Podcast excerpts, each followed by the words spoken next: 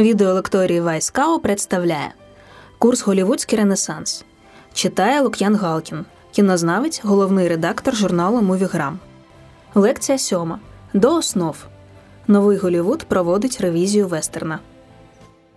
Отож, вестерни часів нового Голівуду це вельми стресове кіно. Це кіно, яке повністю переосмислює жанр. І пам'ятаєте, на минулій лекції я казав, що стало більше європейського кінематографу, стало більше і спагеті вестернів. Я думаю, всі пам'ятають Серджо Ліоне.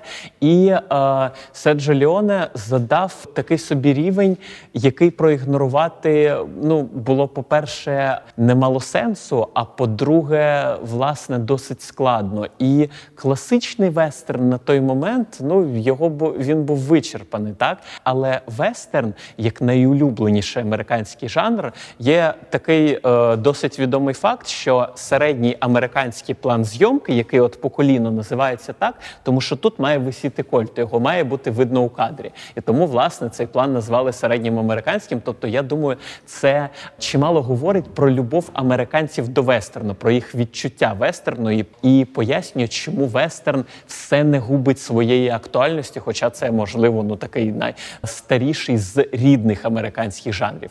Але поза тим, поза тим, вестерн отримав неабияке нове життя за часів нового Голівуду. Я вже згадував про гонитву Артура Пена. Можна сказати, що там Артур Пен вчиняє таку собі деконструкцію жанрової формули. У нього грає головну роль Марлон Брандо. Він грає роль шерифа, який стримує мешканців містечка, що дуже прагнуть лінчувати невинно звинувачену чи ну не дуже невинно. Ми а, не одразу це дізнаємося. А, звинувачену людину і. І зрештою, ми бачимо, що образу крутого шерифа прийшов кінець. Він добіг свого логічного кінця.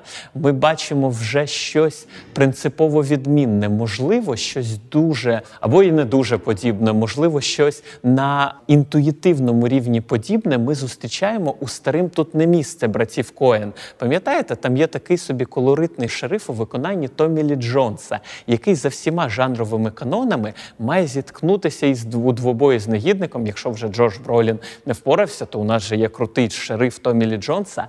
Але цей шериф, якщо ви читали оригінал Кормака Маккарті, якщо ви бачили фільм, він взагалі боїться зустрічі з цим злочинцем. Він відчуває себе безсилим проти рівня насилля, який був заданий от його сьогоденням. Він вже старіючий шериф, тобто для нього це вже трохи незвично, і він власне так і з ним ніколи не зустрічається. Немає такого конкретного антагоніста в гонитві Артура Пенна, але є оце відчуття, відчуття доби, що минає, відчуття моральних ідеалів, що виявляються неактуальними, бачення носія цих моральних ідеалів, що колись підживлювався ними, а нині опиняється безсилим. Втім, як не дивно, вестерни були виконані не тільки у мінорному настрої. Наприклад, статус найкасовішого вестерну всіх часів отримав Буч Кесіді і Санденс Кіт. Роберт Редфорд, що виконав тут роль Санденс Кіда, так уславився нею і отримав таку репутацію і таку путівку у життя, що назвав кінофестиваль Санденс саме на честь цього героя. Я думаю, якщо ви бачили Бучкесіді і Санденскіт, можливо, він з самого початку і не видався чимось принципово відмінним від класичного вестерна. Втім, якщо подивимось на цього з іншого боку, то ми бачимо головними героями грабіжників. Ми знову бачимо злочинців головними і симпатичними героями, і ми знову ж таки зустрічаємося із їх протиставленнями тими, хто охороняє закон, і закон знову охороняють дуже несимпатичні і вельми корумповані особистості. Але ще й тут закладені підвалини такого жанру, як бадді муві, тому що власне Пол Ньюман і Роберт Редфорд тут найкращі друзяки, які протягом усього фільму тримаються разом, живуть разом, допомагають одне одному, і все, що із ними стається, вони дуже, е, дуже так проникливо на екрані розділяють.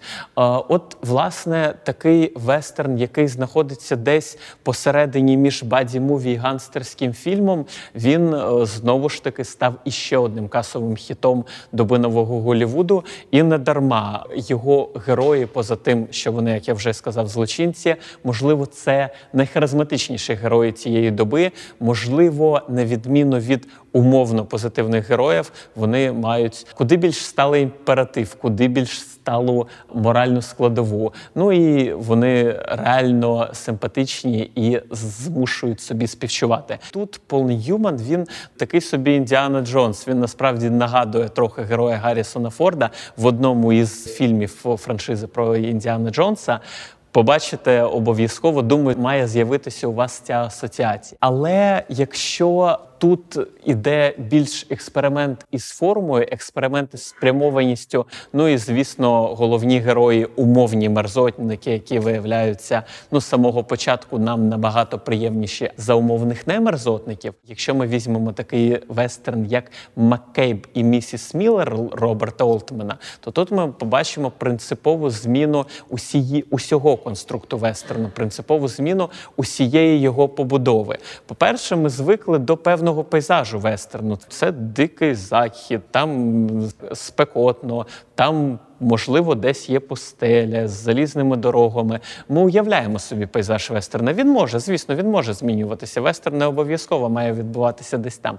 Але формула, ну пригадайте, навіть у вельми подібних декораціях відбувається навіть вестерни Серджо Леоне. Тобто, це все ж таки якийсь важливий, важлива частина побудови вестерну. Роберт Олтман відправляє нас туди, де холодно. Його вестерн е, із тональністю вельми холодний і абсолютно безнадійний. А ще у Роберта Олтмена немає крутих героїв. У нього є тільки герої різного рівня відрази і жалюгідності. Насправді, Маккейб і місіс Міллер – це, по-перше, напевно, один з найталановитіших вестернів, які я бачив.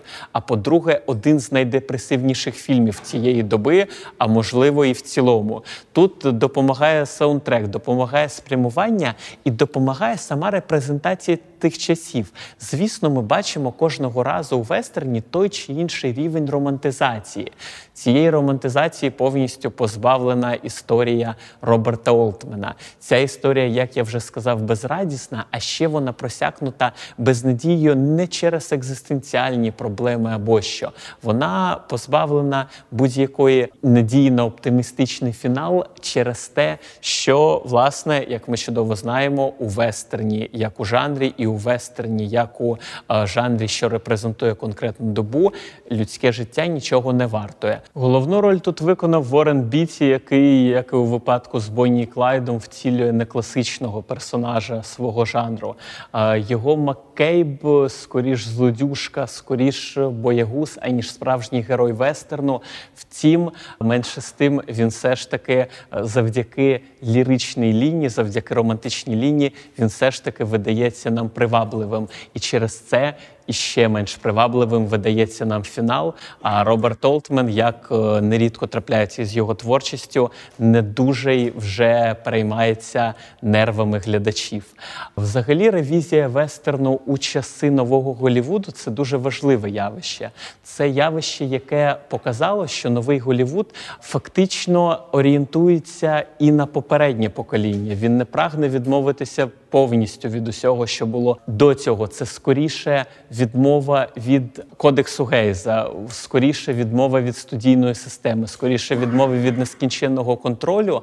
Але оскільки новий Голівуд багато у чому надихався французькою новою хвилею, а французька нова хвиля виділяла е, чималу кількість американських класичних авторів, яких вони вважали саме авторами, навіть поза тим, що вони існували в умовах студійної системи, новий Голівуд, певне, пішов схожим шляхом.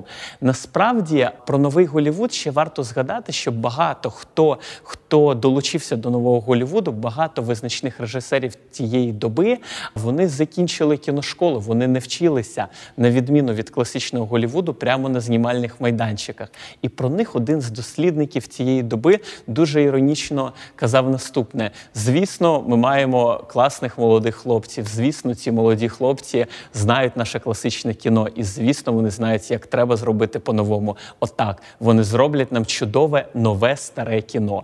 У якомусь сенсі це й було нове старе кіно, у якомусь сенсі це було принципово інше. Насправді, новий Голівуд це був ще й дуже стислий період свободи, який закінчився вельми швидко ще й завдяки тим людям, які виникли в його рамках і які виникли завдяки новому Голівуду. Це була лекція з курсу Голівудський Ренесанс від Лук'яна Галкіна, кінознавця та головного редактора журналу Мувіграм. Проект Вайскау реалізується за фінансової підтримки проекту зміцнення громадської довіри UCBI 2 що фінансується Агентством США з міжнародного розвитку USAID.